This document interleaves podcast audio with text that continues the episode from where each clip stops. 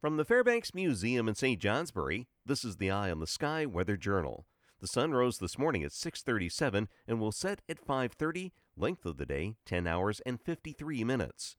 On this date in 1972, following a fierce snowstorm that reached blizzard conditions on the 20th, dropping 12 to 18 inches of snow, a late season spell of Arctic cold gripped the North Country. Readings plunged to 34 below zero in West Burke and Enosburg Falls, 38 below in Colebrook, New Hampshire.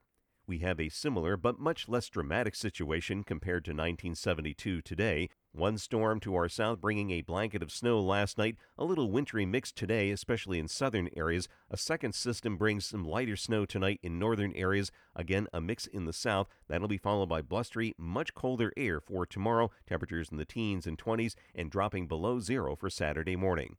I'm meteorologist Mark Breen with an eye on the sky.